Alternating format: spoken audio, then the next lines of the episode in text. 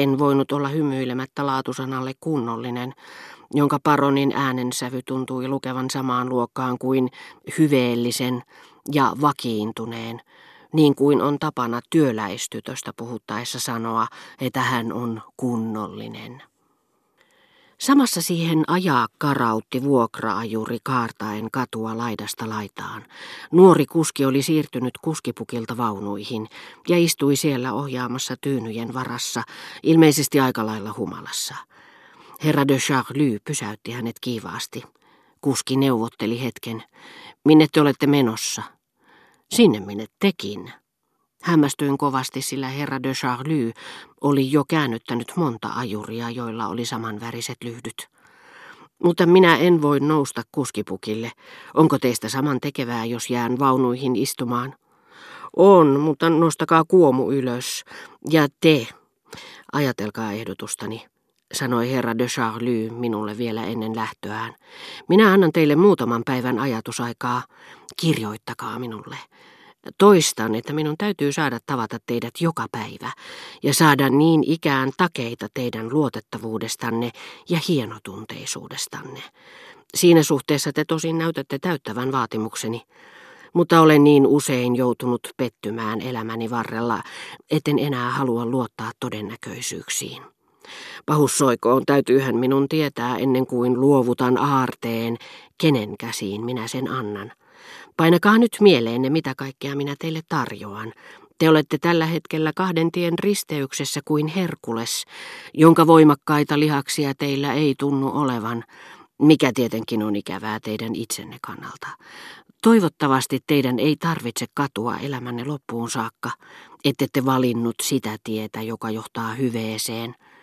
Mitä ihmettä, hän sanoi kuskille, eikö se kuomu vielä ole ylhäällä? Antakaas kun taivutan jouset. Tuntuu muuten siltä, että minun täytyy ohjatakin. Semmoisessa tilassa te totisesti näytätte olevan. Hän hyppäsi vaunuihin ajurin viereen ja lähti ajamaan aikamoista ravia. Minä puolestani jouduin heti kotipihalle päästyäni kuulemaan vastaavanlaisen keskustelun kuin se, jonka herra de Norpois ja Block vähän aikaisemmin olivat käyneet, mutta tällä kertaa vääristyneenä, lyhennettynä ja julmana versiona. Meidän hovimestarimme, innokas Dreyfusin kannattaja, ja Germantin hovimestari, joka oli Dreyfusia vastaan, siinä riitelivät. Totuudet ja totuuden vastaiset väitteet, jotka jakoivat älymystön ranskalaisen isänmaan ja toisaalta ihmisoikeuksien kannattajiin, ulottuivat nimittäin myös syvälle kansankeskuuteen. Josef Reinach ohjaili tunteiden voimalla ihmisiä, jotka eivät koskaan olleet häntä nähneet, vaikka hän itse näki Dreyfusin tapauksen järkensä valossa kuin järkkymättömän teoreeman, jonka hän sitten todistikin saavuttaen hämmästyttävimmän järkeispolitiikan voiton. Tosin jotkut puhuivat voitosta Ranskan kustannuksella, mitä koskaan on nähty. Kahdessa vuodessa hän korvasi Bion hallituksen Clemenceau miehillä, uudisti perusteellisesti yleisen poliittisen mielipiteen ja vapautti Picardin vankilasta nimittääkseen hänet kiittämättömän miehen sotaministeriöön. Saattaa olla, että tätä kansanjoukkoja liikuttelevaa rationalistia itseään ohjaili hänen oma syntyperänsä. Kun otetaan huomioon, että ne filosofiset järjestelmät, joihin sisältyy eniten totuuksia, on jokin tunneperäinen syy niiden tekijöille inspiroinut, tuntuu luontevalta olettaa, että Dreyfusin tapauksen kaltaisessa yksinkertaisessa poliittisessa jutussa tämän tapaiset syyt ovat niin ikään järkeilijän järkeä hallinneet. Block uskoi tulleensa Dreyfusin kannattajaksi järkisyistä, vaikka tiesikin, että hänen nenänsä, ihonsa ja hiustensa laatu oli rodun säätelemä. Järki on epäilemättä vapaampi, mutta se tottelee kuin totteleekin tiettyjä lakeja, joita se ei ole itse itselleen laatinut. Molempien hovimestareiden tapaus oli aika erikoinen. Dreyfusin puolesta ja toisaalta häntä vastaan vellovat virtaukset, jotka jakoivat Ranskan ylhäältä alas asti, aaltoilivat yleensä hiljaa, mutta ne harvat kaiut, jotka niistä kohosivat, olivat yleensä vilpittömiä. Kuullessaan jonkun kesken keskustelua, joka tahallaan kiersi jutun, pikaisesti kertovan poliittisen uutisen, tavallisesti perättömän, mutta aina toivotun, kuka tahansa saattoi ennustusten luonteesta päätellä, miten puhujan mielipiteet olivat suuntautuneet. Tähän tapaan taistelivat joistakin yksityiskohdista yhtäällä ujo lähetystyö ja toisaalta pyhä närkästys. Hovimestarit, joita tullessani jouduin kuulemaan, muodostivat poikkeuksen tästä säännöstä. Germantin hovimestari väitti, että Dreyfus oli viaton. Meidän miehemme taas, että hän oli syyllinen. He eivät tehneet sitä pimittääkseen mielipiteitään, vaan pelkästä ilkeydestä ja pelihimonsa vallassa. Meidän hovimestarimme, joka ei ollut varma otettaisiinko oikeusjuttu uudelleen käsiteltäväksi, halusi jo etukäteen kielteisen tapauksen varalta riistää vastustajaltaan ilon uskoa oikean asian joutuneen tappiolle.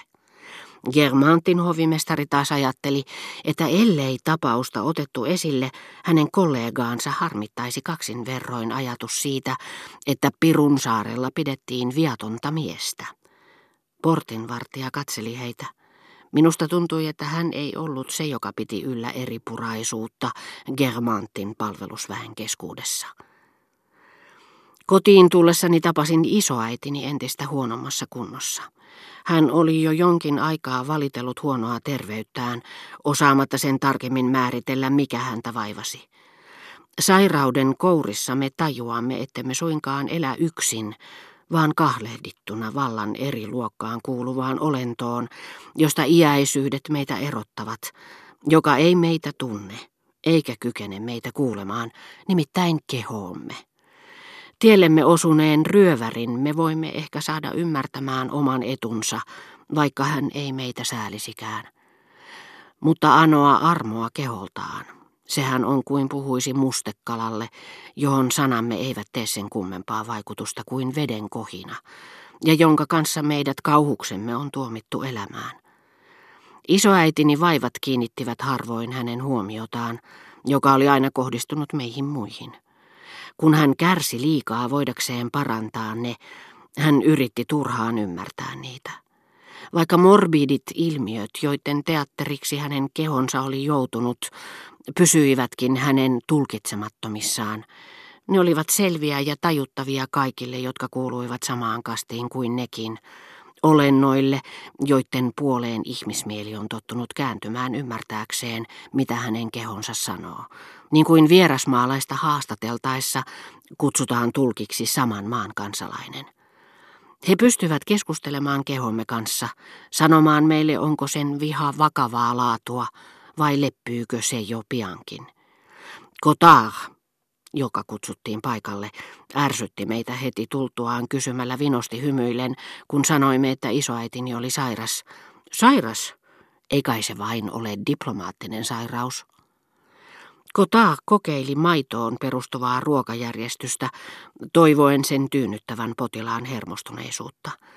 Mutta alituisilla maitovelleillä ei ollut laskettua vaikutusta, koska isoäitini pani niihin runsaasti suolaa, jonka haittoja ei siihen aikaan tunnettu.